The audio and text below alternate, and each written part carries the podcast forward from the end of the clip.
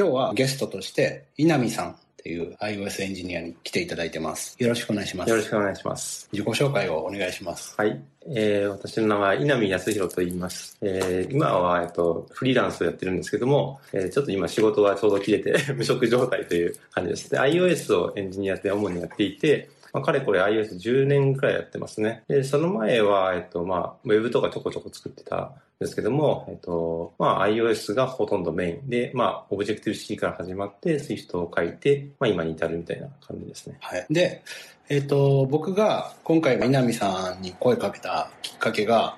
えっ、と、12月、まあ、今2020年、はい1月4日なんですけど、明けましておめでとうございます。あけまですよ、おめでとうございます。あの、12月の末ぐらいに稲見さんがあの、ノートの記事を書いて、まあ、無職になりましたと。はい。で、稲見さんはそれまであの海外の会社でフリーランスとして、ほぼフルタイムで契約をそうですねして、で、リモートで働いていて、で、まあそういう働き方も面白いし、で、まああと結構海外のカンファレンスに招待されていろんなところに行ったりとかしてて、まあ本当世界を股にかけて活躍されていて、そういう話も聞きたいなっていうのと、まあ、契約が終了したっていうところで、ちょっとショックを受けつつも、なんか、ゆっくり無職でもしてみようかなっていうこともどういうふうに考えてるのか話を聞いてみたいなと思って、はい。まあ僕だけ話を聞くのはもったいないんで、はい。あの、なんか出てくれませんかって、そうですね。いきなり、すぐに。いきなりお声がかかったんで、はい。びっくりしちゃったんですけど、はいちょっと、まあもしかしたら、その、昇進のところを失礼かなとも思ったんですけど、心よくあ、はい。出ていただいて、ははい、そんな感じで来ていただきました。まあ、いろんな、まあ、その海外カンファレンスの話とか、まあ、イギリスの会社の話とか、こう時系列に聞くか、あの、まあ、迷ってるんですけど、でもまあ、一番ちょっと聞きたいことからいきなり聞くと、は今はどういうふうに無職期間を 過ごされてるんですか？まあ、無職、そうですね、12月の確か22、えっと、まあ、20じゃ27か、正しく。だから本当に年末に辞めた感じなので、はまあ、割とこのシーズンってみんな結構辞めてる人が多いというのがあるんですけど、まあねそう。で、まあ、正月なんで、まあ、ちょっと今はとりあえず年末年始をまあ満喫してるって感じですね。まあ、うんまあこれからちょっとずつ、まあ、動くかどうしようか、ゆっくりしようかって考えてるんですけど、うんまあ、今当面は、当面っていうか、まあ、ゆっくりする時期に入ったかなという感じはしますね。結構、うんまあ、周りを見ててもなんかやっぱりいろいろ動きのある、その変化のある人とかもやっぱりちらほら見かけたりして、まあ、例えばなんか最近だとちょっとほとんどなんか iOS エンジニアが減ってるみたいなうん。話とかあって、うん。ちょっとそれは有識状態なんですけども、まあでもまあみんな思うところあったりとか方向性があったじゃないですか。うん。その方向針転換みたいな、はい。で。自分もやっぱりちょっと思うところがあって、はい。で、まあ iOS を続ける続けないっていうのも結構うん。で、テーマとしては大きいですし、ううん。ん、かといってまあ iOS がやっぱりずっと10年やってきて、うん。いきなりなんか路線変更っていうのはとても大変なことじゃないですか。うん。だからまあ、うん、ただとはいえ、その、別に iOS 嫌いなわけじゃなくて、やっぱちょっとだんだんマンネリ化してしまう問題がやっぱ発生して、何か新しいことにチャレンジしたいっていうので、うん。まあ今までもちょこちょこ自分なりにはチャレンジしてたんですけど、まあ仕事として、なんか本業から、まあ、距離を置いてみて、まあ、まず、とりあえず一旦考えることからまず始めたいなと思ってますね。うん。その、いきなり、うーん、まあ、これがあるからやりたいとかじゃなくて、あの、まあまずちょっと距離を置いて、なんか冷静に考える時間を設けたいと思って、うん。ちょっとやす休みを置こうかなというふうには思ってます。ちょっとだからまあ、どどうなるかわからないですよね。うん。いきなりなんか次の日に仕事決まりましたとか、それはそれもそれで微妙な話なんですけど、はい。一応でもまあ、なんかその流流れに身を任せるみたいな、そういう、まあ、気楽にも考えつつ、ただちょっと、うん時間を置いて考えようかなとう思ってます。はいんじゃあ、本当に今んとこはノープランで、そうですね、ノあープランの、えー、やっぱその中で、なんか、多分、オファーとかもあったんじゃないですか？そうですね。あの、まだ仕事を募集してるんですけど、はいまあ、やっぱ今までな、まあ、長くやっぱ付き合ってきた人たちとか、そのお世話になった人たちとかにから声がかかったりして、まあ、やっぱそこでなんか自分の次の仕事見つかるかなってやっぱ心配はあったんですけど、まあなんかあれよあれよとやっぱ変あのいろいろメッセージいただくので、あの表表沙汰では出てないですけど、うんやっぱそういう裏でお声掛け例えばね今回の堤さんもうんいきなりメッセージをいただいて、これは会が始まってるんですけども、あのそう。こうやってもうやっぱ知らないところでやっぱお世話になってる人とか、うん。親しくしていただいてる人に声をかけていただいて、まあ、割とそういうところやっぱ救われますね、そこも。うんうん。あのそれはなんか後ろ支えがある後ろ支えがある上で、さあ次何考えていこうかって前向きにもうちょっと考えられる。いや、結構すごい興味があって、はい、あの、iOS エンジニアというか、まあ、うん、まあ、ど、どういうエンジニアでも結構そうなのかもしれないですけど、まあ、同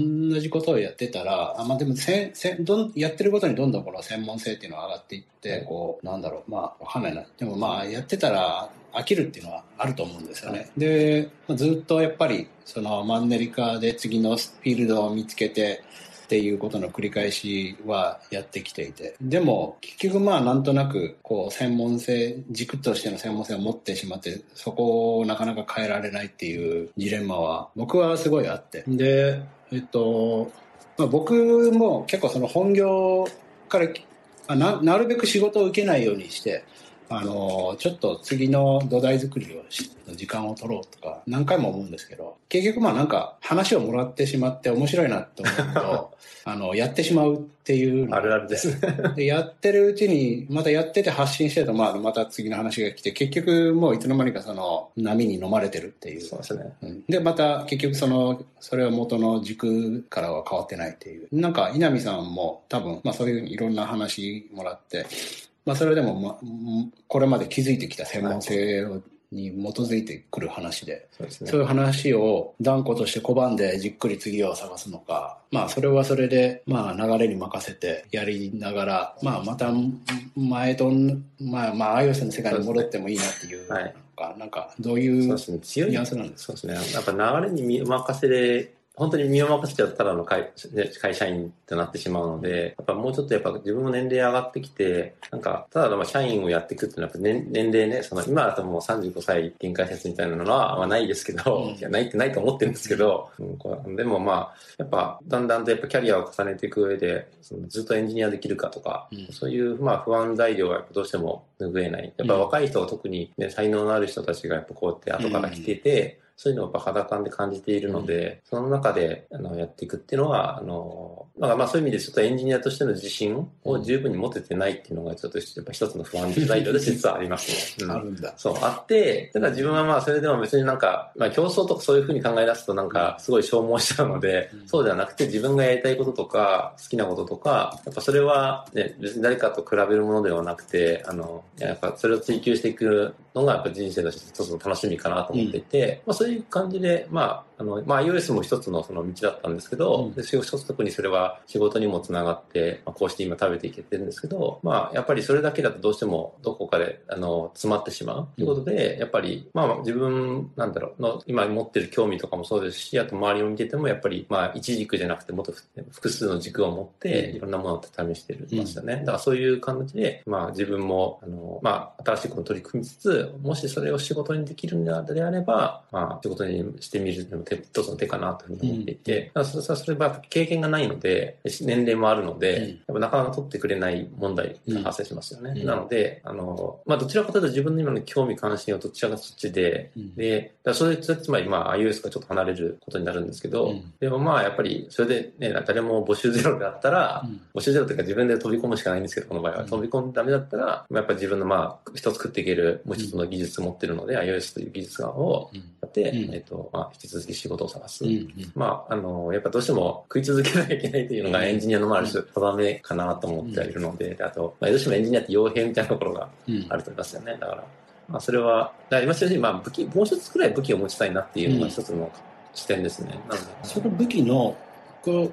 なんか候補あるんですか？そうですね。やっぱり、あの、iOS、まあ、どうなんでしょうね。今自分的に興味がない、ちょっと結構アカデミック寄りの勉強的な話で、うん、で、それを使った、えっと、なんだろう、どっちかというと設計とかアーキテクチャとかそういう部分に興味があって、うん、だから iOS にも当てはまるし、うん。まあ、全てのその開発スタイルというか、まあ、なんだろう、まあ、インフラであったり、うん、どんな、まあ、それ機械学習とかまあやってないですけども、うん、やっぱそういうのにも全然通じるのことなので、まあ、今ちょっと最近興味あるのはやっぱりそういう基礎コンピュータ理論的な部分の勉強しながら、他に横に横展開していくみたいなことを考えてます。えー、そうですね、さっきの話の続きを、はいこの録音してない間にだいぶしちゃったんですけど、あの、そのアカデミックな興味と、その、えっ、ー、と、設計とかがどういうところで繋がるのかっていう話で、パーサーとかコンパイラーとかっていう話があって、で、えっ、ー、と、まあそういうところに興味があるんですっていうことを聞いて、で、まあ僕がそれを聞いて思ったのは、本当な、なかなか、じゃあそういうパーサーとかコンパイラーをかけるような仕事を、まあまあ、日本にはなかなかないだろうし、そこでビビジネスとして、その、それが成立してる会社っていうのは、まあなんか趣味で作ってる人とかいっぱいいると思うんですけど、あるんですかね、日本いや、あんまないですよね？あんまないんじゃないですか。まあ海外では、まああるわけじゃないですか。はい、まあ例えばアップルとかでやってるわけじゃないですか。で、ねうん、えっと、まあ、稲見さんはそれにありつける可能性はあると思っていて、ただまあ、実績を作らなきゃいけないじゃないですか。はい、でで、まあ何もないところから、えっと、まあ、そういうじっくり実績としてものを作るには無職期間ってすごい必要で、なんか、うん、なんかその間に、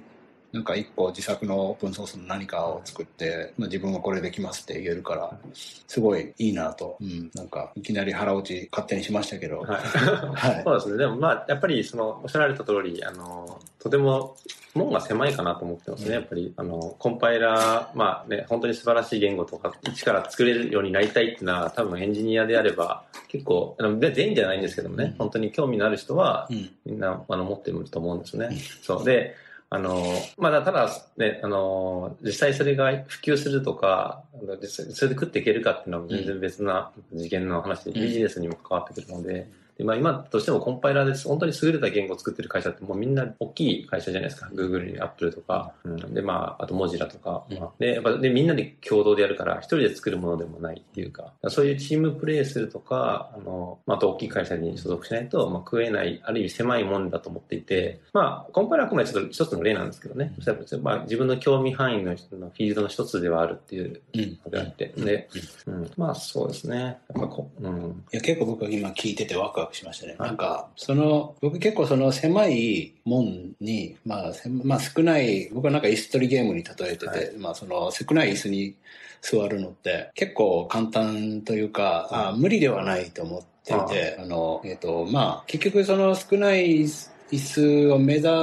せる、まあスキルのある人がだいぶ減って、で、それをあの、ちゃんと発信してアピールでき、する人がまあ、それもだいぶ増えて、まあ、そのアピールしてちゃんと、その、届けられる、なんかその、まあ、じなんだろう、まあ、そっと GitHub に置いてても誰も見てもらえなくて、はい、それを発信して、こう、なんだろう、まあ、その、届くべき人に届かせる能力もまあ必要で。って考えると、まあ、意外と、まあ、あの、そういう向こうがその、その、まあ、コンパイラとかをビジネスでやってる人が人を探しててもそれを見つけるのも大変なわけで、うん、なんか、その椅子に座れる人を探しても向こうも見つからなくて、ちゃんとそこに、まあ、その、なんだろう、まあ、ちゃん、なんかマッチング、結構まあ、僕としては狙えるという感覚があります。はい、で、あと、まあ、あと、それで狙え、まあ、座れなくてもその椅子に、そういうことをやってる過程で、何かしら別の面白い面白いことができて、で、ね、あの、まあ、例えばなんか、えっ、ー、と、まあ、その、コンパイラとかパーサーのチチームには声がかからないかもしれないけど、でもちょっとその話面白いから、うちのカンファレンスで話してよ、っつって話したら、別の会社から興味持ってくれ、別の会社が興味持ってくれて、普通にその、なんか別の面白そうな仕事が出てくるかもしれないし、まあ、なんか、あの、どう考えても面白い方向に転びそうだなって、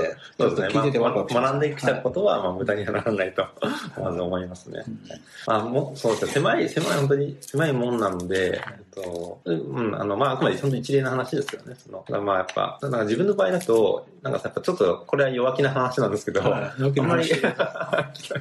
あの、まあ、狭まあ、どうしてもやっぱ、なんだろう、狭いものことにチャレンジするっていうのは、やっぱ、チャレンジ精神ちょっと弱いのかもしれないですね、自分の場合は。うん、で、まあ、安泰っていうか、あの、ある程度リスクを覚悟して、ただまあ、ハイリターンを求めたいじゃないですか。うん、だからもちろんハイリスクで、ローリターンだとちょっとテンション下がるので、人間は。うん、ハイリターンであればいいんですけども、うん、まあ、やっぱリターン、その例えばコンパイラーとかそういう興味持ってやるとしたら、何がリターンかって、そこでやっぱ、今だからもう、そこですごいお金が稼げるって人は少ないわけで、うん、そこにリターンを求めてる人はあんまりいないと思うんですね。うん、でも、そこに至るまでの道のりで学んできてることがとても価値があるからみんなコンパイラーとか勉強してると思うんですよ。うん、好きな人はね。そこに人生の意義を見出してるから学んでるので、うん、それはもう、もうプライスレスかなと思ってます。そうですね。まあ、学び自体が。そうですね。リターンだと。そう。そこに、そこがハイリターンっていうふうに考えて、あの、うん。なんだか、まあ最悪だから、まあそれでだからそのその狭い門に席に座られなくても、うんまあ、多分その人はハハッピーかどうかわかんないですけど、うんうん、かなっていうふうには思います、うん。まあ、あの、最悪、その、職人もありつけなくても、はい。学び自体がもうプライセスな価値そうですね。じゃないと、例えば今の、まあ、最近話題にいろいろ博士とかね、うん。あの話あのみんな学そのなんだアカデミックにちょっとチャレンジして、うん。博士とか取ってると思うんですけど、まあそ、それですごいなんかいい仕事を取れるかっていうと、うん。僕はちょっとわからないんですけど、うんあんまりそこはピンときてないんで、なんかあるかもしれないですけどね。うん。うん。でもそこには、個人的に例えば自分そういう視点を見ると、別に価値は感じてなくて、うん。そこで学んできたことに価値があるんで、でそう思います。なので、やっぱ、うん。まあ、そこにリターンを見出して人は進んでるのかなっていうふうに、うんちょっとうまくまとまってるかも。いや、でも本当にそれはもう、あ、もう全然伝わりました。その、もうその学びの過程自体が楽しいから、はいもうすでに成功だっていう。そうですね。そうそう、いうふうに信じないと、逆に言うと、あの、なんだろう、うん、例えばなんか試験にね、試験とか落ちちゃって、論文でもないんですけど、あの、うんそしたらなんか、やってきたこと無駄だっていうふうに思っちゃうじゃないですか。うんで、僕は当時、昔結構振り返ると、やっぱそういうふうに思った時期があったんで、でそういうふうに思うのはやっぱ損なんですよね。うんうんだから、なんだ、やっぱりそこまで培ってきた経験は、まあ決して無駄じゃないっていうか、いや、本当そう思います。んそういうふうに思えるかどうかっていうのがまず重要っていうか、うんまあ、興味のある分野ですからね。はいなんか、あの、給食のためにそれを選ぶわけじゃなくて。そうですねんいや。それはすごいわかるし、あの、素晴らしい。いや、本当無職のいい使い方。なんか、いや、そういうなんかお金になるか仕事につながるかわかんないことにチャレンジするのって、こう、働きながらだとなかなか難しいんで、うん、ね、いいですよね。どれぐらいあれなんですか？無職で。いけるんですか？無職、いやいや、あ、これからですか？時間的な。いや、まあでも、まあ、うーん、どうなんでしょうね。まあ別にこ困ってないって言い方してるんですけど、うん。一年ぐらいまあ、一年ぐらいは、あの、全然余裕でいけるかなと。ああ、いいですね。ただ、まあ、だから人に、人は、だから、なんか、ど誰かから、このサバティカル、うん。エンジョイしてねとは言われたんですけど、まあ、なんか言われてるサバティカルみたいなもんなのかなと思って、まあ、お金入ってこないけど、うん。そう。まあ多分なんか間にちょっと小銭稼ぐようなそうですね。仕事もあるだろうし。だから働き方、そう、働き方のその見直しもやっぱりしたくて、うん。週5で働く、ね、その今今の働き方いいのかとか、うん例えばなんだろう、マイクロソフトではなんか週4になったとか、うんいろいろあの話があるじゃないですか。うんなんかなんか働き方改革を自分の中でやってみるの面白いかなっていや、その話面白いから次ちょっと広げていいですか？はい。その働き方の話、また僕すごいワクワクしたんですけど、稲見さんはまあ、その今、まあ興味のあることをいろいろやってやってみようと。で、まあそれが、えっ、と、なんか次の新しい職業につながったら楽しいかもしれないし、つながらなくてもその学び自体が楽しいと。はいで、えっ、と、その期間をまあ別に1年ぐらいやってもまあ余裕がある、まあと。で、まあそれを聞いてて、でもまあ稲見さんってすごいその iOS 界隈でも有名で、まあいろんな日本でもその、えっと、LINE サイバーと働いてきて実績もあって、で、あのーまあ普通に、その、まあ、それ海外カンファレンスで、そのか海外のカンファレンスのオーガナイザーからオファーとかが来たりするんで、その海外でも、えっ、と、知ってる人は知ってて。でもなんか、あの、仕事を全然募集してなくても来ると思うんですよね。で、えっと、その中で稲見さんが、まあ、あの、サバティカルだけど、これはちょっとやりたいなみたいなのをちょくちょくつまみ食いしながらやってたら、はい僕なんとなく、あの、年、年何百万ぐらい稼いじゃうんじゃないかなと思っちゃうんですよね。そうなんですかね。まあ、うんなんか、まあ、週2、3とかで、うん。とりあえず、あの、最低限、あの死なない程度に。うん、いや全然それもあると思います。なんか、うん、週2、3でもいいから来てくださいとか絶対あると思うし、まあ本当、えっと、単発でなんかアドバイザーをやってくださいとかもあるだろうし、まあなんかそれ、何かしらがうまくいったら、その募集の仕方で募集してもいいかもしれないし。で、そんな感じで2年、3年 だいぶ、やって、まあなんか、ね、その、うん。まあなんかその間になんかすごいこう、そっちの興味のある方で大きい成果が出るかもしれないし。そうですね。なんかそういう移行期間みたいなうん設け方をするのも一つのうん考え方かなとも思ってますね。それぐらい気長な話だったら、本当博士課程とか行ってもいいんじゃないですか？いやー、博士はちょっと考えてないですね。あそうなんですか？あのがアカデミックにまず戻ることはあんま考えてなくて、うんまあ、あの、ちょっと見てて、やっぱ憧れる、結構最近でも、すごいあの、ね、アカデミックなんかにうんトライしますと社か会人、あと、あの博士を取った、つい最近本当に昨昨日今日かな、うん。博士を卒業しますみたいな、ちょっと。ありました。そう、ありました。あそうそう。すごい、あの、あめちゃくちゃ、やっぱ優秀な方だな、文章を見てて思ったりするんですけど、要するにでも、僕もじ、あの、まあ、アカデミーで修士まではちょっとトライをしてたので、で、そこで自分の、まあ、才能っていうか限界みたいなのをちょっと見出しているので、まあ、それ以上、なんか、第一線の研究とかではないんですよね。もううんそこはもう、ある程度距離を置くというか、ある意味それは自分の中の戦略うんではあります。あの、そう。まあお金なんだ。まあ、社社会人でやるという点もあるんですけどね。うんあと何より自分の場合だとなんか、周りになんか、なんか競争さする状態みたいになっちゃうじゃないですか。多分、うん多分あの、もうそんなことないと思うんですよね。だから自分はなんか結構周りを意識しちゃって、うんまあそれで自滅するタイプ周りが優秀すぎて。うんそう。なので、そうじゃなくて、本当に自分の世界で、またなんか自分の理解できるプラスアルファでちょっと難しい内容をつまみ食いしながら、うん。まあそれってだからインターネットとかでも全然できることで、うん確かに。そう、まあ、まあ自分の場合だと、まあ古くは、その iOS を始めて、うん。やっぱそのいいプログラムを書くにはどうするかって考えるときに、あの OSS を参考にして、本当に OSS を片っ端から読んでたんですね。それで、まあ、まあ、それでも当時ね、オブジェクティブ C でやっぱり、ね今だともう、すごい言われるようですけども、でも当時はそれでも、あの、すごく綺麗に書かれてるコードだと、これはちょっと微妙な位置だねとか、うんでも、でもそれでもまあ、苦労して作ってるなっていうのを感じたりとか、うんそういうの楽し楽しくて学んできたし、で、まあ、今にと、今だとだいぶどっちかというと結構、あの、自分でも論文とか読むようになってて、うん家で。うんだからまあ、い家でプチアカデミックみたいなことを実はしてるんですね。うんで、でそれは、あの、やっぱりちょっとずつ分かってくるのが楽しいですね。なんで割と自分の場合はそこのくらいで満足。だからなんか、でもできればもうちょっとなんかそういうもっと詳しい人にいろいろ話を聞いて、うん今自分のすごい一人独学だとどうしても独学なんですけどずっと、うんでもやっぱ詰まっちゃうんですぐに、うん。そういろいろ聞きたいなっていうのはあるんですけど、うん。そうですね。ああ、そっか。なんか、まあ、確かに一、まあ僕が思ったのは、その結構その稲見さんがやろうとしてることは、アカデミックな世界でもその成果になりそうな気がしたので、はい。えっと、まあついでに取るぐらいの 言っといた方が得なんじゃないかと思って、はい。まあその聞ける人も増えいるっていうのでい。いのかなと思ったけど、でも確かに話を聞くと、まあなんか自分のやりたいことをやりたいペースでやるという意味では、まあその博士課程行くとなんか変な力が入っちゃうのかなと。期。間が決められて、そこの中で結果出さなきゃいけないなので、まあある種、新規性とかも別に自分的にはそのアカデミックな世界で認められる新規性がなくてもこれは面白いから作りたいっていうのがあるかもしれないですしね。はい。うん別に論文としては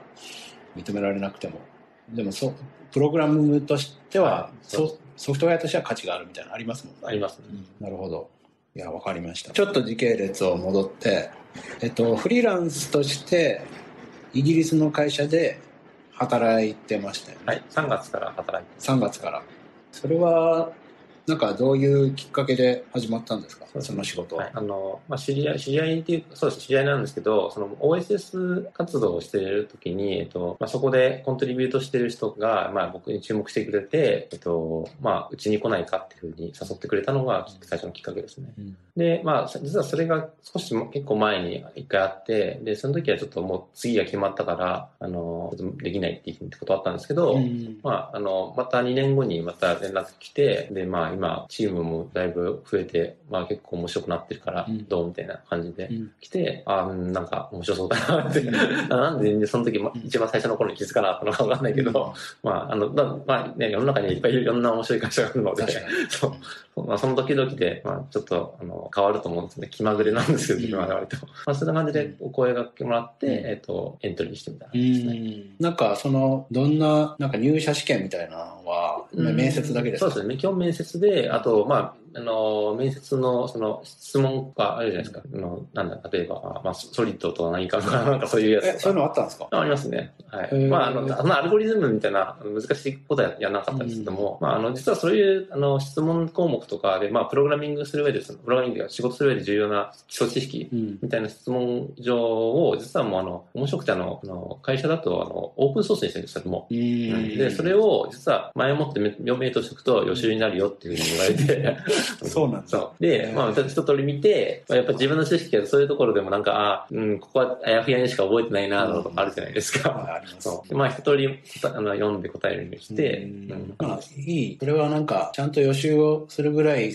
ちの会社に入りたいと本当に思っているかという。そうですね。そこでもう、今日はふるいがかけられるという感じでありますね。なるほど。えー、面白い。あ、一応は、ごめんなさい。あの、実は試験、全く試験ないかっていう嘘で、えっと、オープンソース、じゃあ、えっとね、なんかデモアプリを作らなきゃいけないっていうルールあへそれも全部ドキュメントにあの OSS で公開してるんですけど、うん、と僕の場合はでもそれではなくて、あの、あなたが作ったオープンソースを、うん、えっと、共有してくださいみたいな。うん、で、当時まあ僕はあの、Swift のリンターのライブラリ作ってたので、まあこれでいいみたいな言ったら、十分十分みたいな感じだったんで、はい。それであの、まあ納得してもらえたかなっていうふうに。これって、まあ僕がちょっと不思議だったのは、その、まあ向こうがオープンソースで一緒に、まあ、その、コミッターとしての一緒に活動一緒にやってたわけです。まあなんか一緒にやってて、そのプログラミングのスキルとかを認めた上で声かけてくれてるのに、はい、それでも一旦なんかそういう、えっ、と、試験が必要になるのは、はい、その別の人たちはよくわかんないからってことですか？まあそれもあるし、あと、まあ多分声をかけてもらうのは割とレアな方かもしれないですね。その、やっぱ普通に、えっと、まあも申し込むじゃないですか、その、うん、あの、会社に問い合わせて。で、その人の能力わからないから、うんまあ、プロフィールと、あの CV と、あの、持ってる OSS とか、まあ、なかったら、デモアプリ作ってみたいな、そういうノリなので、うん、まあ、相手だから OS、まあ、まあ、僕がそれにジョインしてからも、OSS 活動してる人はまあ、何人かいますけど、うん、まあ、その以外の人は割とまあ、あんまりや言ってタイプではない人もいたし、まあ、まあ、多種多様って言われましたね。まあ、そういう人だから、例えば、あの普通にテストを受けて、テストというかそういう OS、オープンソースのアプリを作る。僕も、その、まあ、これ聞いてる人はわかんないかもしれないですけど、僕もサンフランシスコの会社で働いてて、それもあの、僕の GitHub ををその CEO が見つけて声かけてくれて、僕の時はもう全然、その、まあ、うちもその、普通にコーディング試験とか、あの、そういうプログラミング知識を問う試験は、あの、あるんですけど、まあ僕はその CEO が声かけてきてくれたから、普通に面接だけでしたね。はい、それはいいですね。一番理想形ですね。CV とかは、なんか、まあ、わまあ、それで決まって、まあ、面接2つで決まって、30分の面接2本で決まって、はい、で、ビザをもう1週間以内に申請しなきゃいけなかったんで、その時になんか CV 的なものだ用意したような気もするんですが、うん、あんま覚えてないけど。まあ、だから全部、あの、何も面接だけでしたね。それは一番理想形ですね。はい、まあ、まあ、なんだろう。うん、まあ CEO、まあ、僕の場合 CEO ではなかったので、うん、まあ、権限がある人だったり、この人すごいと思ったらもう、エンジニアパッて引っ張っても終わりだと思うんですよね。うんまあ、あくまで、あの、テックリードの人だったので、うん、まあ、それを上にさらにエスカレートするみたいに、ちょっと会社組織もどんどん大きくなってる段階だったので。何人ぐらいいや、でも、僕がジョインしてからさらになんか2倍とかもっと増えたので、はい、なんか知ってるぐらいだと、まあ、先単位にいるんじゃないですか。エンジニアだけはそんなにいないかもしれないですけど、いや、なんか気がついたら、あれ？そう、多いんですよ。すごい実は多くて。そんな大きい会社だったんですかな、何をやってる会社なんですか、えっと、一応ヘルスケアをやってる会社で、あヘルスケアってあの AI とヘルスケアを組み合わせた、はいはい、最近流行り的なですけど。なんとなく、オープンソース、なんかあの、レルム的な感じのビジネスモデルでやってるんだと思ってました。はいはい、そのオープンソースのイメージが強すぎて。はいはい、でも、そうやなくて、プロダクトを持ってる会社なんですよ。はい、全然、なんか、数十人っていう、で、みんながオープンソースのコミッターで立ち、そういう、なんかあの、なんか SwiftGen とかの作者のあの、今度 try! Swift で、あの、発表するの、オリビエってやけど。僕あの、ポルトガルのカンファレンスで。そうです。ああ、そうです。行かれたって言ってましたね。で、まあなんかそういう稲見さんとその人たちしか知らなかったので、はい、OSS をみんななんかメンテナンスしてる人たちみたいな。そうですね。割とそういう人を採用し始めたのが、ちょうど僕がジョインした時期とか、うん、でそれまでは、あの、まあそんなに表型で活躍してる、まあ OSS やってる人もいるんですけど、うん、まあ、うん、だからまあその間、当時ってその OSS いっぱいやってるかというとそうではなくて、うん、まあ、バランスよく取ってたというふうな言い方がした方がいいです。まあもちろんエンジニアやっぱり OSS ができればいいエンジニアかってそそれは必ずしも真ではないので。まあ確かに、その疑問もよく、よく言われますよね。実は隠れたところですごい優秀なエンジニアやっぱいたし、実際僕がそのイギリスの会社でも、この人めちゃくちゃすごいって思う人いたんですけど、今もそう思ってるんですけど、でもあの、まあ表ではそんなに全然なんか発表だとか、うん、OSS も活動してない。まあしてるんですけどね。まあ会社の、会社がで OS 出してるから、それでコントリビュートしてるくらいっていう、いっぱいいますよね、そういう。はい。えー、それ、その、給与交渉とかどうしたんですか？給与交渉は、まあでも、あの、しましたね、普通に。あの、うん、最初にこっちが出したんですか、はい、向こうがまず出して、それをベースに。まあ、面接の中で最終的にいくら欲しいって言われて、うん、まあ、僕のあの希望額はこれです。これは、あの、前職をベースにしたのか、向こうの相場を調べて、あどっちもですね、向こうの相場で自分ののランクは上だという前提で交渉したんですか？それはありますね。あそうなんですないと、うん、やっぱ、下げていくわけには 微妙ですよね。まあ、そういう手もありますけどね。その海外で受けてみたいっていう。僕は結構、まあ、英語喋れなかったんで、あの、まあ。その辺の、あの、マイナスポイントみたいな感じで心の中のディスカウントありましたね。あ、本当ですか？え、それ日本僕はでも実際、提示された金額はそんなに悪くなかったんで、ああ、これなら別に全然いいやと思あの、まあ、それで、まあ、まあ、ちょっと、さんの場合はちょっと別格的だから、なかなか。で、その後、普通に英語喋れなくても、全然貢献できるわと思って、まあ、2、3ヶ月後に。で、給与交渉しましたね。あ、そこってですね。で、まあ、それも通ってって感じで。給与、お金の話、聞きたかった言わせた。で、それは絞られずにそのまま通ったんですそうですね。はい。あ、いいよって。いいよって。いいですね。で、えっ、と、まあ、それでめでたく会社に入って、3月ですですね。で、まあ、9ヶ月ぐらい仕事して、どういう、えっと、なんか1個の仕事を9ヶ月やってたんですか？あ、そうだ。結構目まぐるしく変わりましたね。最初は、あの、まあ、アプリ全体のデザインチェンジとか、あとアーキテクチャの変更とかがあって、それに対応？それでまあ、大雑把にそのアプリ全体の概要を知るみたいな。うんまあ、まあ昔で言うとだから iOS なんか7でいきなりフラットデザインに変わってなんかガラッとやること変わったじゃないですか。うん、あれで急遽リファクタリング系とかデザイン変えてとか、あんな感じのことをちょっとしばらく3、4ヶ月くらいめっちゃ好きなやつじゃないですか。楽しいですね。えー、で、あの、ちょうどその時は、まあ、まあ、会社でチャレンジしてた取り組みが、まあ結構新しいやり方を、あの今で言うとから SwiftUI と、うんまあ、まあ、あの、アーキテクチャーじゃないですか。うん、ああいうものの前身みたいなものを実はもう作ってたんですよ、会社で。で、それを、あの、まあ、使って、まあ、思った以上によく動くなっていうの、あいわゆる差分更新だとか、ああいうのを、その、ベタな UI キットですね、テーブルビューベースとかコレクションビューベースって言うんですけど、うん、なんか、それで画面を作っちゃうみたいな、すべての画面がテーブルビューなんですよ。それがると面白い発想で、よく、まあ、あの、まあ、今だとだから、その、SwiftUI だったら、あの、SwiftUI だっ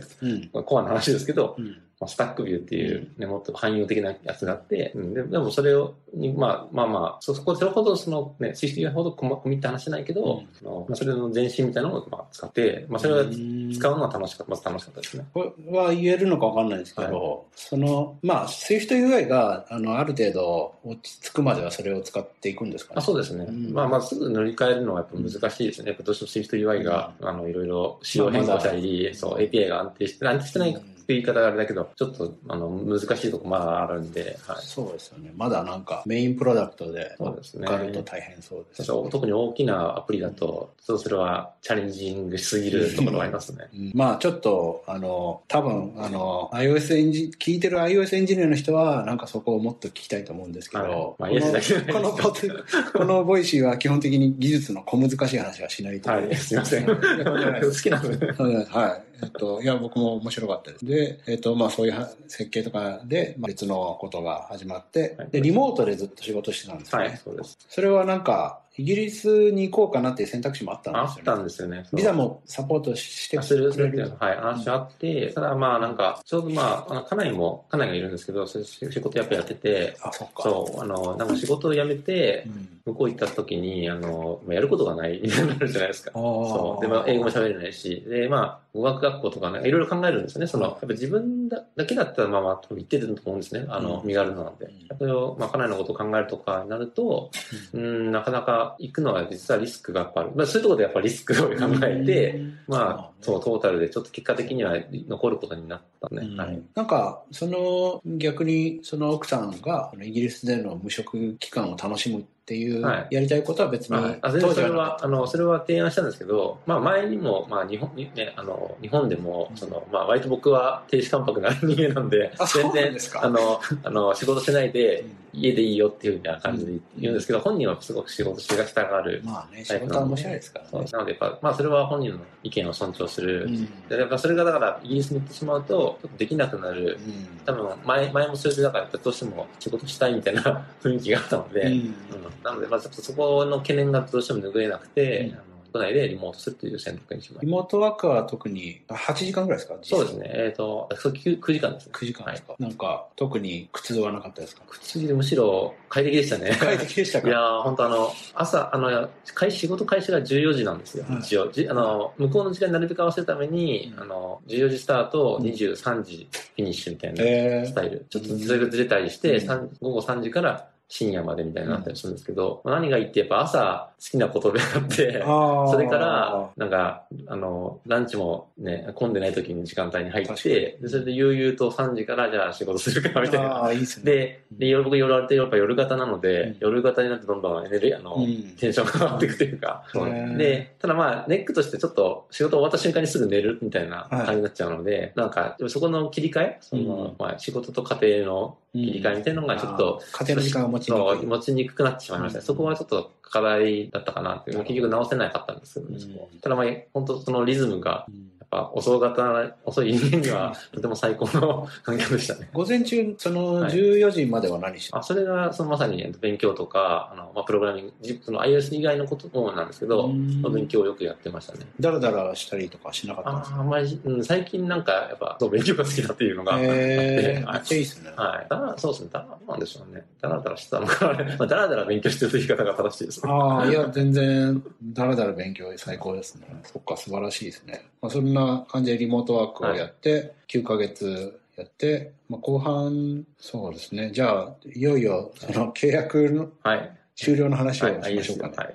その12月はい後半にで契約が、えー、と終了を言い渡されて、まあ、びっくりしたんですよね、稲見さんは。そうですねの晴天の歴々で、はいそれはなんか、うん、どんな感じだったんですか？そうですね。あの、まあ、や辞める1週間前くらいに、急に、まあ、あの、チームの人は、やっぱり、えっと、の残ってほしいから、あの、いろいろ上の人に交渉したみたいなんですけど、うん。やっぱ、まあ、多分、給料面の部分で、ちょっとうん。多くすぎたっていう感じが、やっぱ一番大きいみたいですね。うん。で、あの、まあ、一応、一応僕が聞いてる範囲ですけど、ただ、それは、あの、ね、まあ同僚からどう思われてたのかはうん。完全には理解できないものなので、ちょっと、うん、最初そう思ってたんですけどね、あースキル足んなかったのかなとか思ったりとか、で、まあまあ、まあ、そういうふうに、まあ、考えることも大事だと思うんですけどね、その、提示した金額に見合わなかったっていう言い方なの。まあうん、それがもう真理じゃないですか。うん。どどんな理由にしても。うん。うん。なので、まあ、自分のスキルが足らなかった、かつ、金額が高すぎたっていう。うん。でそこがまあある種、ま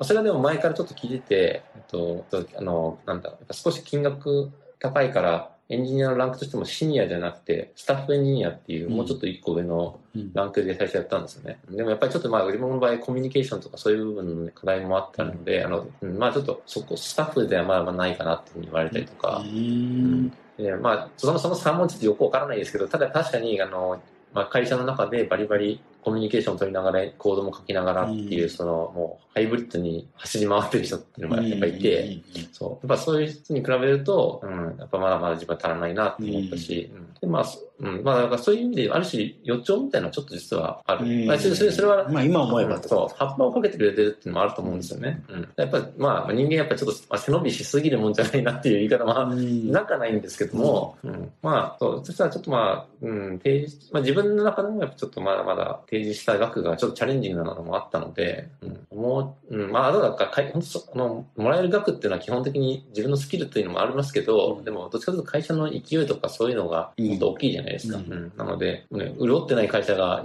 出してくれるわけないので、うん。なのでまあ、状況はちょっといろいろあるんだと思うんですけど、うんあの、まあ、ちょっと自分の場合なんか全体の中でも高い方だったみたいなので、うんちょっとそれで、あの、まあ、そこに目つけられてしまったのかなとは言っても、うんやっぱり一番見てて思いますね。なるほどそれは、こう、例えば、うんまあ、その、一個下げてシニアはい。でもいいから、はもうちょっとチャンスをくれっていい。はうい選択肢はなかったんですか、あ、それも、あの、あったんですけど、まあ、なんですかね、うん、なんかまあ、そういう選択肢もなかったみたいなんですよね。ああ、そうなんですだからまあ、切るときは、まあ、バッサリみたいになっちゃった。なるほどはい。うーん、そっか。なんか、それ、もしその選択肢があったら、はいそれでもよかったです。うーん。まあちょっと辛いどうなんでしょうね。うん。一回そうなっちゃうと、あんま気そうですね持ちも離れちゃうかもしれない。そうですねうんあーまあ確かに、でもちょっと、うん、まあ、その会社のビジネスがどういう状況かはあんまわかんないけど、はいまあなんか、うん、ななリモートっていうのもあるんですかね。なんかそのスタッフエンジニアっていろいろ人を巻き込んで。こう回していって、レバレッジが効いうんてることがもう多分評価で、まあ、その個人のパフォーマンスだけじゃなくて、はい。で、リモートだと、まあ、なかなかそれをやりにくい。ですよね、正直。うん。でまだ入ったばっかりでもあるし、そうですね。うんまあ、そのパフォーマンスを発揮するのは難しかったって感じなのかうな。ん、どうなんでしょうね。まあ、うん、本当それはやっぱりはちょっと、自分の中でもまあ、反省材料、その辺があるかなっていうふうに思ってる程度で、うんやっぱ、うん、まあ、それ以上、まあ、深く掘ってもなかなかまあ、わかんない。本当のことは結局わかんないですわからんない。かね。そう。うん難しい。うん。まあ、でも初めて自分の中で、まあ、ある種、か解雇みたいなものに近いと思うんですね。うんまあ、一応フリーランスなんですけど、で、契約してる身なんですが、いわゆるなんだろう、従属、ディペンデントコントラクタうん。ーってやつで、まあ、本当週5で普通に働いて、もう社員と当然みたいな感じで働くので、うん。まあ、働いてる身からしたら別にせ制度とかそんなのはあんまり興味ないから、うん。普通に社員みたいな感覚でやってるじゃないですか。まあ、だからそれで、はい、君はもう来週、あ今月いっぱいでクビみたいな感じなので、実質。うん。うん。まあ、そんなにドライな言われ方はしてないですよ。うんうんすごい説得したけどダメだったみたいに言われて、うんまあそまあまあ、ううんんそんな感じの なるほ 最後ですね。ど。うんいや、なんか、うんその、いや、ちょっとどう、どうしようかな。その、なんかまあ思うのは、まあ結構稲見さんは、なんかこう、まあ個人のパフォーマンスがすごいあるから、あの、うん、なんかその適切なポジションに、ロールにいれば、まあそういうこともなかったのかなとは思ったりして、えっとうんまあ例えば僕は、えっと、ぶ僕ものサンフランシスコの会社にいて、えっと、あの、まあ、最初は、えっと、なんだっけな、うんなんだっけな、リードソフトウェアエンジニアかなんかで、はい。まあ、なんなんかが頭についてて、うん。で、えっ、と、まあ、昇進させてもらって、シシニアプリンシパルソフトウェアエンジニアにつけてもらったんですけど、はいまあ、他にもなんかテックリードとかはい。いろいろああるけど、結局僕は、あの、マネジメントは絶対できないから、英語喋れないし、あの、コミュニケーションも取れてないんで、あんまり。でも、あの、会社の課題に対してのパフォーマンスは、まあ、誰よりも発揮できてますよと。まあ、普通に貢献してますよねっていうことは、まあ、証明できてて。はいで、なんか、あの、もうこの先はないなと思ったってたんですよね。その、マネジメントでできないし、すするつもりもないから。で、なんか、その、まあ、だから、その、ある程度自分のやりたいことをやれることで適切なロールの、まあ、マックスはこの辺かなっていうとつもりで。で、まあ、そのスタッフエンジニアっていうのがちょっと合わなかったっていうあのがあるあ、んですかね。あいや、うん、まあ、それもあると思いますけどね。だからあんまりそこの、なんかラランクとかはあんまり気にはしてなくてんですけどね。ただまあ単純に、うん、コミュニケーションに問題があったかでの、ね、あんまり振り返ってもそんなになさそうね、来ないから、まあ、どっちかっていうとパフォーマンスかなっていうふうには思ってますね。まあ、こればっかりはもうちょっとしょうがないし、うん。うん、まあね、ちょっとせ1000人の規模だと、なんか、その決定する、なんだろう、その経路も、経路もあんまり、はいおそうなんですね。まあわかんないですそうよくわからないで、まあ、なってるっていうのは、ちょっと正直半分はあるあるっていう感じ。うんなので、周りのエンジニアの話を聞いてると、どうも別にお前が嫌だからとかじゃなくて、技術的にもだから全然、すごい、あの、褒めてくれてることが多かったので、うんまあだから自分の、そういう趣味で寝耳に水っていうのが本当にひょ、あの、うん、うん、あのそうですよね。正直な感想ですね。逆になんか、あの、書いてるノートとか見て、はい。こういうのを、まあ、こうなんだろう、なんか同じレベルで、この業務をできる人ってあんまり探してもまた見つけるの大変なんじゃないかなと思いましたけどそうですね。うん、あんまり、まあ、採用の方でやったのは結構インフラとか基盤系のことやっていて、全体のまあアーキテクチャのその再検討だったりとか、まあ、そのモジュールのその疎結合化とか、なんか、まあまあ、ね、でかいモノシリックなあのアプリに作りがちじゃないですか、でかくなってしまう。やっぱそういうあの負債があるので、もっとそれを細分化して、個々のチームがそれだけにフォーカスできるような環境づくりとか、うん、そういうのが最後の方やってたんですけど、うん、割と自分それで、ね、まあ、実はあまりそこでコード書いてなかったんですね、そういう意味で。なんでまあ、ただまあそれは新しいチャレンジで面白かったんですよね。なので、実はその方面をちょっとしばらくやりたいと思ったんですけど、ちょっと矢先に いきなり切れちゃったので、ああ、ちょっと悔しいですね。まあ、分かりにくいのかもしれないですね、その成果そうですね。それはすごいあります。あの、成果を上に伝えるの、資料みたいなの作るんですけど、僕あの、テックリードとか、すごい苦労してたので、なんか話せる話ないみたいなのが言われて。数字にすぐに出ないしそ。そこを求められるのがすごいシビアな感じでしたね、見てて。でもそれで、えっ、ー、と、その時はショックだったけど、まあこれもいい機会なので、でえっ、ー、と、まあ、しばらく無職期間を楽しんでみたらと、奥さんに。はい、そうですアドバイスいただいて、はい、で、まあ楽しんでると。はい、で、まあその話ももうしたんで、もうちょっと遡ると、僕、稲見さんの、あの、稲見さん、これまあ、あの、聞いてる人向けの説明なんですけど、こう、いろんな海外カンファレンス、な今まで何個ぐらい海外のカンファレンス喋りました ?10 個は行きましたね。10は行ってないですね。行ってないですか？うん、5, 5は絶対行ってますね。すね5から10の間くらいって感じですかね。いや、なんか、あの、まあ、海外カンファレンスって、あの、まあ、喋って、基本渡航費とホテルも出ますそうですね。はい、で、チケット代も10万ぐらいするじゃないですか、海外だと。はい、で、まあ、そういう、まあ、喋る負担、まあ、準備する負担を考えると、まあ、当然かもしれないですけど、うん、まあ、なんか、ただで海外行けて、はい、で、スピーカーディナーとかもあって、で、ね、まあ、海外の有名な人と会って、で、そうするとまた、その人たちが別の海外カンファレンスで推薦してくれるかもしれないみたいなサイクルに入れた。はい、入れた。別に入る気はないんですけど、ただまあ、まあ、あの、まあ、結果的には意味としては入って、はい、やっぱ、あの、いろいろなところに呼ばれる、はい、注目してもらえる機会が増えたなとは思いますね。うん、あんまりその自分でなんか、こう自分を売り込むタイプじゃないので、そう、むしろ向こうから声をかけてくれるっていうのはとてもありありがたいことで、うん、なんか、そうそうですね。やっぱそこに救われてますね、本当いや、僕はそのサイクルに入りたかったんですよ。え、そうですか？あの、僕はまあ最初 CFP で、はい、はい、あの、出して、応募して、で、まあその発表が面白かったら、えっと、その一緒に出てる有名スピーカーが覚えてくれて、別のカンファレンスにも呼ばれるようになるっていうサイクルになったらいいなって思ってたんですけど、あの、全然まあ、僕は基本全部考えたトランスクリプトを読,、読む発表なんで、なんか、まあ、それなりに喜んでくれる人もいたけど、まあ、うまいプレゼンではなく、スピーカーディナーでももう全然打ち解けられなくて。スピーカーディナーの結構大事ですね。あの、なんだろう、なんか、まあみんな楽しく話すんですけど、なんか、なんかなんだろう、ある人は、例えば、次の発表もなんか出ない、出たいんだけど、なんかいいとこないとか、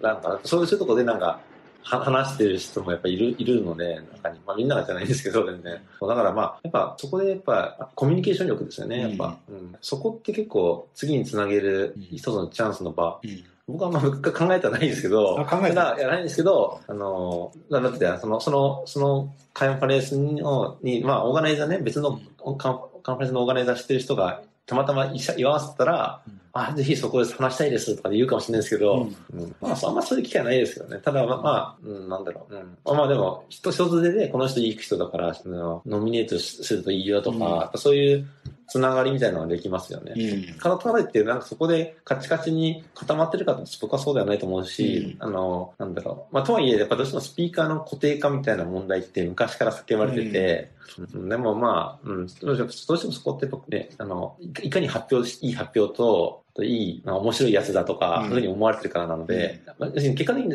全部面白いかどうかが全てだと思ってるので、それはプレゼンに限らず、まあ、スピーカー的な話もそうですし、普段のその会話がもう面白くて引き出しが多いやつみたいな。それなんかコツあるんですか？いや、いやでも僕はさ、これよく言う人に言われるんですけども、結構、英語でしゃ僕行くときって、まあ、旅行感覚が強いんで、すごいテンション高いんですよね。あの発表するときもそうなんですけど、だからすごいいろんな人と喋るようにはしてて、まあ、もともとあんまり人と接点あの合わせるのは得意じゃないタイプなんですけど、どうなんか海外だとなんか結構旅行感覚になって、そう、来る人来る人はまあ会いたかったよ だからそういう接し方も、やっぱなんかまあ、面白いやつがいるように思われたかもしれないです。これはご自、うん、いや、でもそれ感じてたんですよ、稲見さんに。あの、なんか、あの、まあ、日本でも、その海外の人が来る iOS のカンファレンスとかで、 try! Swift あありますね。まあ、言うんですけど、あの、結構稲見さんって、あの、まあなんか、稲見さんのそのよよく知ってる日本人エンジニアとかもたくさんいる中で、でもなんか、うんまあ日本人も含め、どんどんいろんな人に話しかけていって、なんかそのすごいこの、なんだろう、立食パーティー的な場を、あの、楽し、なんか楽しく泳いでるなと思って。僕はもう、買って知ってる、よく知ってる人とずっと喋ってるんですよ。あの気が楽だし、はい、なんか、あの、うん、まあ喋っちゃうんですよ。それは別に海外の人が来てようと日本人だろうと、なんか、まあ、基本知ってる人とずっと喋ってることが多くて。で、まあ稲見さんはなんかどんどん新しい人に話しかけて、で、まあ、なんか僕のところにもちょっとこう、こう話に来てくれたりとかして、はい、なんかこう、なんだろう、なんかその、なんかすごい社交性が。いや、社交性ないんですよね、本当ないんですけど、あの、まあなんか、そうですね、この10年ちょっとまあちょっと振り返る、ね、無職なので あの、振り返る時間ができて、ちょっと思った時にやっぱり圧倒的に変わってるのは社交性ですね、一番。うん、で、やっぱ、昔は、まあ僕はも10年前はもっと無職やってたんで、そう、あの、そう、それに比べたらだいぶ上がって、で、何が変わったわけなのかなってやっぱ考えると、まあ、まあ考え方の変化もあるんですけど、まあ、英語でやっぱいろいろその外に出る。自分、なんかキャラチェンジしていくみたいな感じの、自分でも感じてるんですよ、それは。やっぱ英語してみるとなんか脳のスイッチが変わるんですね、自分の中で。で、それで、なんか、物おじせず話す。なぜか、これ不思議なんですよ。日本人の人、例えば、堤さんもそうなんですけど、多分、日本語で喋るからなんか、なんか、なんか、なんか、新規臭いじゃないですけど、なんかあって。まあ、言う人いますよね。いますよね。いや、本当これ、英語で話すと、テンション上がるんですよね。気が荒くなる人とかもいますね。なので、まあ別にこれはなんか英語、日本語どっちがいいとかそういうわけじゃないんですけど、あとまあ、ちょっと自分のそう過去を振り返るとあの、昔インターナショナルスクール行ってたんですね。うん、中学、高校で。で、そこで英語だったんですよ、授業が。だから、その時のいい思い出みたいなのが、テンション高いじゃないですか。楽しかった、ね、そう、楽しかった。それが結構、今の自分の英語、スキルと、その英語の話した時の気分高揚、それその流れのままで何か、まあ、iOS をやっていくっていうのが、すごい好循環の連続という感じで。面白いですね。そうなんですよ。だから基本、基本可能な限り、その英語で何かを考えるとか、そのスライドを作るときも、あのそう例えば日本、国内で話すスライドとかも、あの日本語で書くじゃないですか。でも、ね、たまに書かない時もあるんですね。英語だけで書くとか。それはな、やっぱスライドを例えばツイッターに上げた時に、海外の人が見て、あ、これは面白いっていうふうに思ってもらえたらいいなっていうやっぱ狙いもあって、あえてこれは面白い発表だから、自分の中でね、英語に書くとかってあって、実際それがむしろ日本では全然さっぱりバズあの受けないけど、海外の人がいっぱいいいねしてくれたりとかあったんで、実際に。なので、あの、まあ、まあ、可能な限りあれ、なんか英語でどんどん発表していくっていうのが、うん、自分の中でもすごいそういう意味で英語に救われたって言い方は正しいかなと思いますね。いや、本当に、あの、なんですかね、プロプログラミング言語大事じゃないかなと思う時ありますでも本当、稲見さんからはそれを感じますね。ありがとうございます。ありがとうございますなのかわかんないですけど。そっか、なんか、そのカンファレンスでの社交性の、社交のコツみたいなのを聞こうと思ったけど、まあ、稲見さんの場合は、もう自動的にスイッチが切り替わって。はい、なんか意識して、なんか、なんだろう、商談取りに行くぞじゃなくて、そういうわけじゃないから。うん、ちょっともうあと1分しかないですけど、はい、何、何を喋るんです？そんなもんまあ、普通に雑談。まあ、普通に雑談で、えっと、まあ、会社でどういうことで仕事やってるまず技術的にやっぱ興味、共通点はやっぱそこじゃないですか、iOS なんで、技術的にどういうことやってるのとかで、ちょっと自分とは離れた分野だとしても、まあ、具体的にもうちょっとそのコアな技術を話せる内容と教えてよとか、なんかそれがだから、そこから、なんか例えば自分の詳しい分野につながるかどうかを確かめたりとか、で、それでから、まあなんか、もうちょっと普段なんかオフオフの日はどうしてんのとか、うそういうなんか、えっ、ー、と、仕事じゃない話とかに持ってったりして。聞きたいけど、終わり。なんか、えっと、今の話でもうちょっと聞きつつ、これを締めに入りましょうかね。えっと、そうそう。さっきの、その、いや、僕はその、スピーカーディナーとか本当に苦手で、もう全然あんまり海外とかよ海外とかよく行くけど、あんまり仲良くなれないんで。で、えっと、まあ、技術的な話をしたり、そこから、あの、まあ、オフの話をしたり。なんかオフの話とかって、もう、もう僕、オフの話がないんですよね。オフも、オフもなんか、まあ仕事みたいなことをしてるとか、まあなんか、まあ発信活動してるとか、なんかあんま多分、なんかサーフィンしてるとか、なんかそういうことを求め、期待されてるのかなと。うん、なんかなん、何の話で盛り上がるんですか、オフの話でも、まあ、堤さんのパターンだったら、やっぱり、まあ、家、それ、ね、仕事とか、その発信活動とか僕はすごい興味あるから、うん、え、どういうこと例えば、ね、この Voicy もそうですよね。やっぱそいや今回は本当は、あの、存在してたんですけど、うん、ちゃんと堤さんに聞いて、どういうきっかけで始めたのかとかはすごい興味あったし、だからそういう、なんか、やっぱ、なんだろう、興味のアンテナみたいなのが、なるほど。大事なのかなと思いますね。だから、あの、別に仕事とかでも、全然、オフも仕事してるよでも、うん。でもまあね、普段の仕事とはちょっと違うテイストかもしれないから、そこに差異の部分に、まあ、興味を持つみたいな。え、じゃあ相手が、その、うん、なんだ、ボルダリングをやってるって言ったら、はい、稲見さんボルダリングとかするんですか？しないです。なんて言うんですかそれ？え、ど、どういうと例えばなんだろう、なんか登るコツはあるのかとか、ああ、うん、聞くんですね。うん。まあ自分は多分、その、まあなんかやり、やりたいと思ったら、なんか、なんか興味持てるじゃないですか、今度。はい。で、やってみたいけど、まあちょっと、実際のところは、なんかいろいろ多忙を持って、はい、まあ多分やることはないんだけど。興味なくはないんですね。なくはないっていうか、まあ体動かしてやっぱ、ね、きねみんなまあエンジニアの人いっぱいやってるし、うん、まあ多分楽しいですよね、あれ登ってて。パズルみたいな。いや、僕は一回行って、はい、もういいやって思いました。あ、いいや。一回やってるじゃないですか。で、僕まあやったことないから、ある種、まあ想像力が、勝手な想像力が浮かんで、実際行ったらもしかしたら幻滅するかもしれないですけど、そう。なんか、経験しちゃってるとちょっと違うかもしれないですね。うん、なんかこの話をもっと聞いても多分、俺は興味持てないから、あの、聞けないって思っちゃったりするんですよね。まあ本当これ聞いてる人のコミュニケーション上手な人は、いやもう全然そうじゃないよって思ってそうですけど、なんかもう、そうですね、趣味の話とか、うん、なかなかできないです、ね、うん。なかなか普段しないですもんね。仕事、仕事の場とかでも仕事以外のこと考えれないみたいなことがあって。技術の話も、まあ僕もすごい興味が偏ってて、あの、まあどんな話でも大体わ、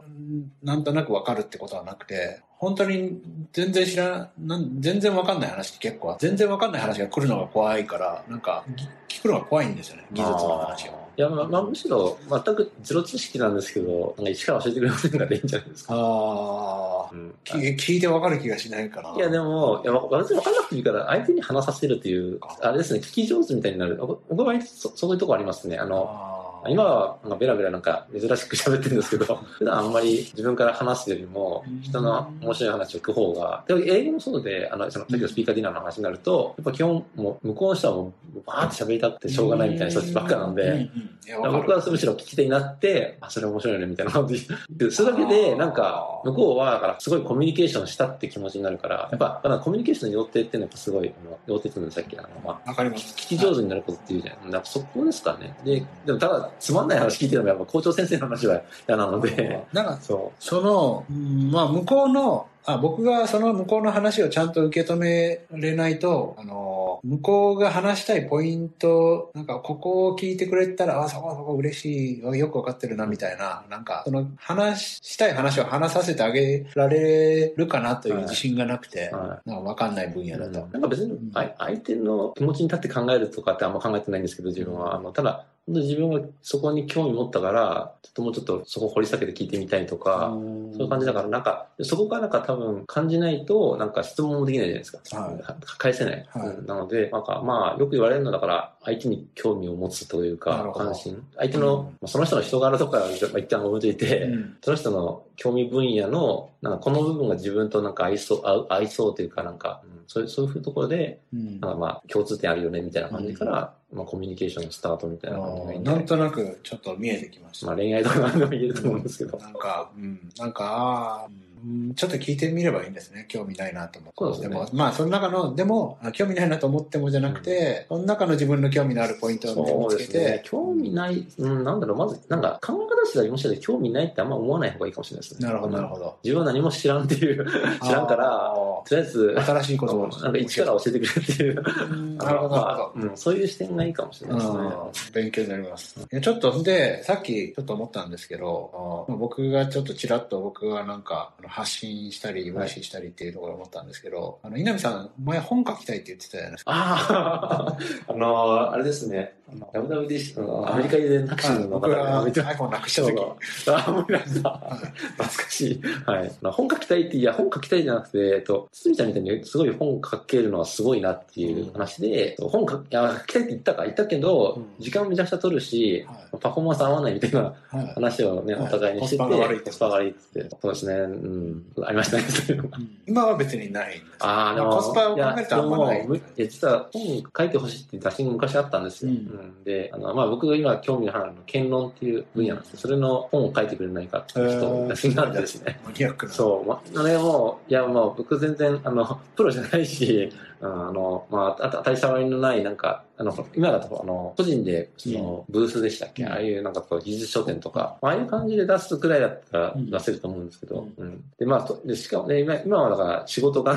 ね、無職だから、あ、そういえば時間があるなと思ったんですけど、まあ、ね、普段仕事してたら仕事と、あと、ちょっと自分でやりたいことやったらもう、時間おしまいだから、もう、あの、いや、本書く時間絶対無理です、みたいな感じになっちゃって、まあ、結局、一回流れてるんですけど、うん、そうですね。まあでも本は、まあでも人生やっぱり書いてみたいっていう気持ちありますね。やっぱ、今、辛い、ずっと発表ばっかしてて、発表ってやっぱどうしても、あの、なんだろう、伝わる、伝わるようで伝わらないじゃないですか。うん、でもス、スライドで書くのも伝わるようで伝わらない。うん、どっちかと例えばだから、ま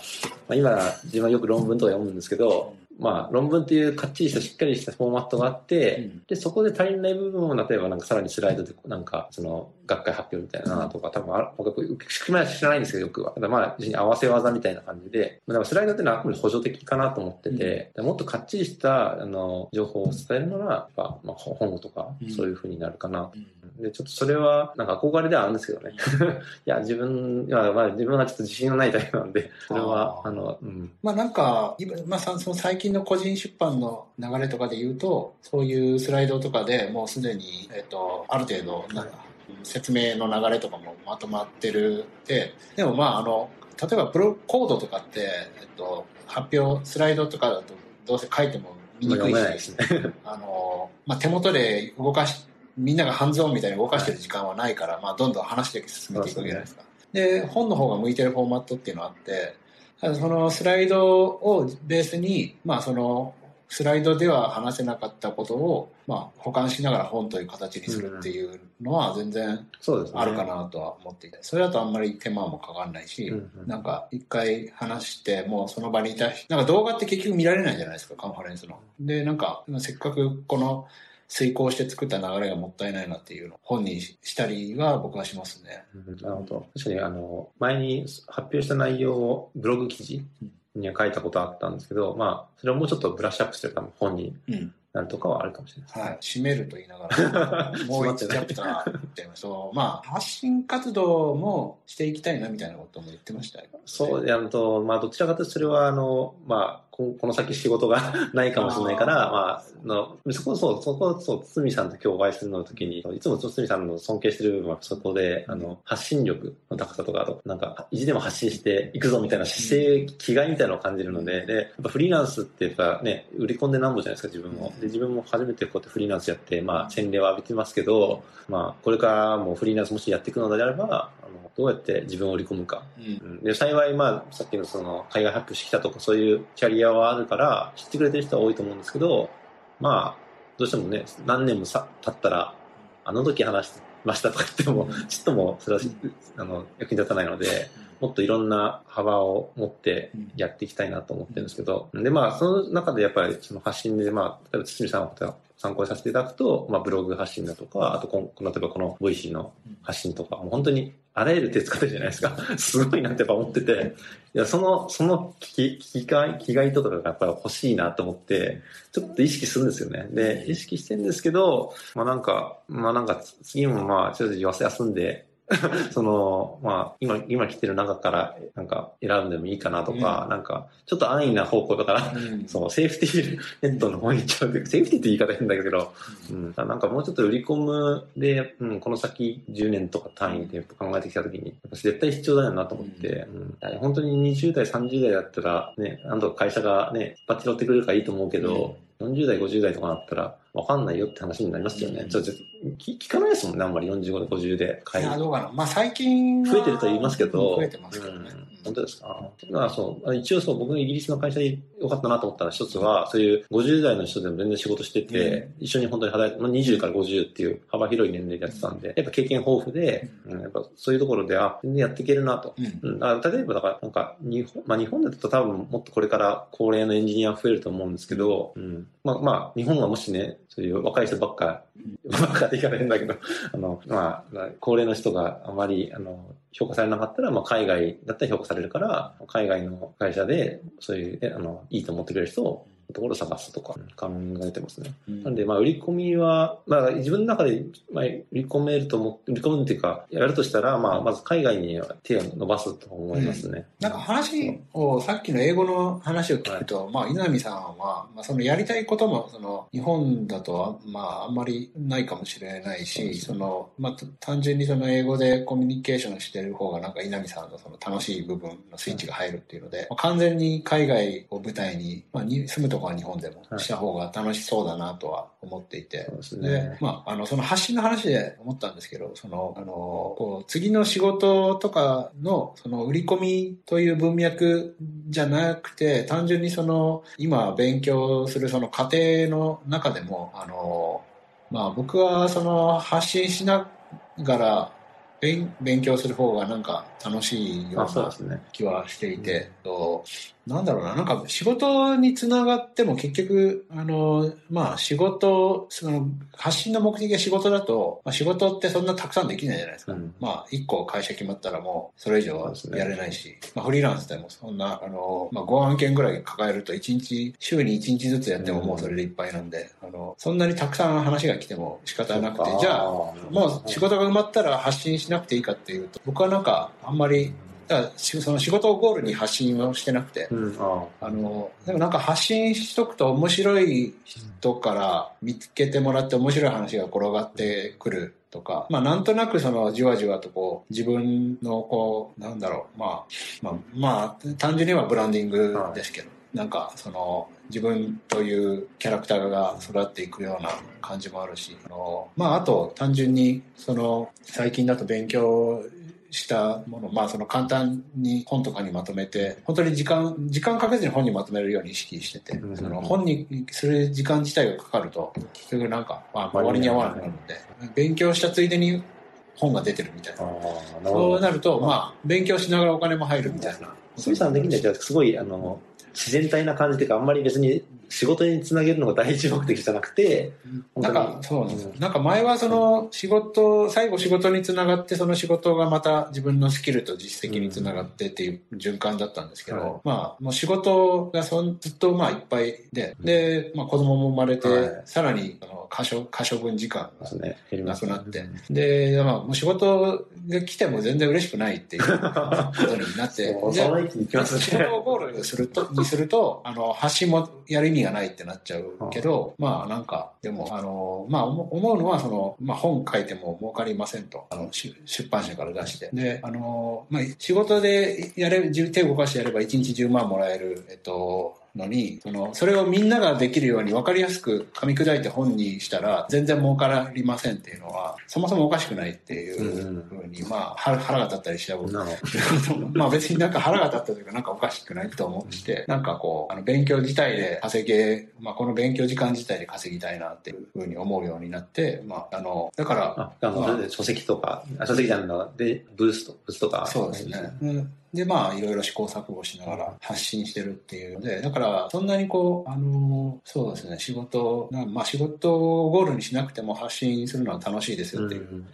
話なんですけどね。うん、自分、そうですね。まあ、自分の場合、やっぱ技術情報を発信して、まあ、学んできたこと、まあ、それがまさに8回、カンファレンスとかの、うん、で、まあ、割とあれで満足して、結構あれも時間かかるじゃないですか、作るの。意外とあれで時間使ってるから、そんな本と変わんないじゃんって感じにあるんですけど。確かに稲木さん普通にもう発信しまくってるから、なんかそれ稲見さんに発信しましょうこれいいよね、これ。別にしてるもん。もうしてるのにうん、あ、いや、いや、いや、全然自分は発信してる気持ちじゃなかったんですけど、ただ言われてみると、まあね、年に数、ね、例えば四半期に1回ぐらい発表してるだけでも結構、それなりにね、準備とかあったりするから、いや、本当カンファレンス。とかは、意外とそれでも、あ、自分は発信してるなって今 今気づきましたね。あんまりそこ、まあそれで仕事にもなってる。なるほど。うん。まあまあでもちょっと発信する幅、要するにカンファレンス1本と、まあだから、そのうちね、この人話しすぎだからもうやんない、もういいよねってなるじゃないですか。で自分もちょっと確かに行き過ぎてるなっていう気持ちはあるから、まあもっと、なんですか、もっと若い優秀な人とかが、ね日本から例えばは、ね、もっと発表してほしいなと思ってるし、まあそういう意味で、あ僕のか、僕は今回行かない代わりに彼らがいいと思うから、どうみたいな、逆に逆そういうのも、いや、ありだと思うんですよ。うん、できるから、まあ、そうしたらまあ自分はまあ、カンファレンスから離れて、まあ、発信ないじゃないですか。発信力多くないんで、ゼロっていう感じになってるんで、実は。なので、ちょっとまあ、そこをもうちょっといろんな幅の発信方法を模索したいなって思ってますね。まあ、この、この前だからノート書いたのも、ちょっと珍しく、ねちょっと発信しないとまずいなって、はいそう、発信しないとなって思って書いたし、うん。で、まあ、本当その辺も、本当鷲見さんの情報とか言い方を、実は参考していただいているんですね。そんなありがとうございます。じゃあ1分、あと1分ですけど、はいなんか最後にありますか？最後に、まあそうですね、まあ、うん、ちょっと自分のじ、まあ、反省をちょっと振り返ったとき、うん。まあ、今度振り返った記事も書こうかなって思ってはいるんですけど。め、ちゃくちゃ読みたい。ですかそうですね。ちょっとまあ、その時に、まあ、まあ、やっぱ最初の若いうちはすごいやっぱ、どんどんコード書いて、勉強して、まあ、年取ってもまあ、まあ、うまくやっていける、今ちょっと自分は不安若干考え感じながらも、まあ、やっていけたらいいなと思ってるんですけど、まあ、なんですかね。あの、まあ、誰か、いい仕事紹介してくださいですあ、かね。なるほど。はい。わかりました。じゃあ、はいぜひ稲見さんにはい連絡取ってください。ありがとうございましたあありがとうございました。は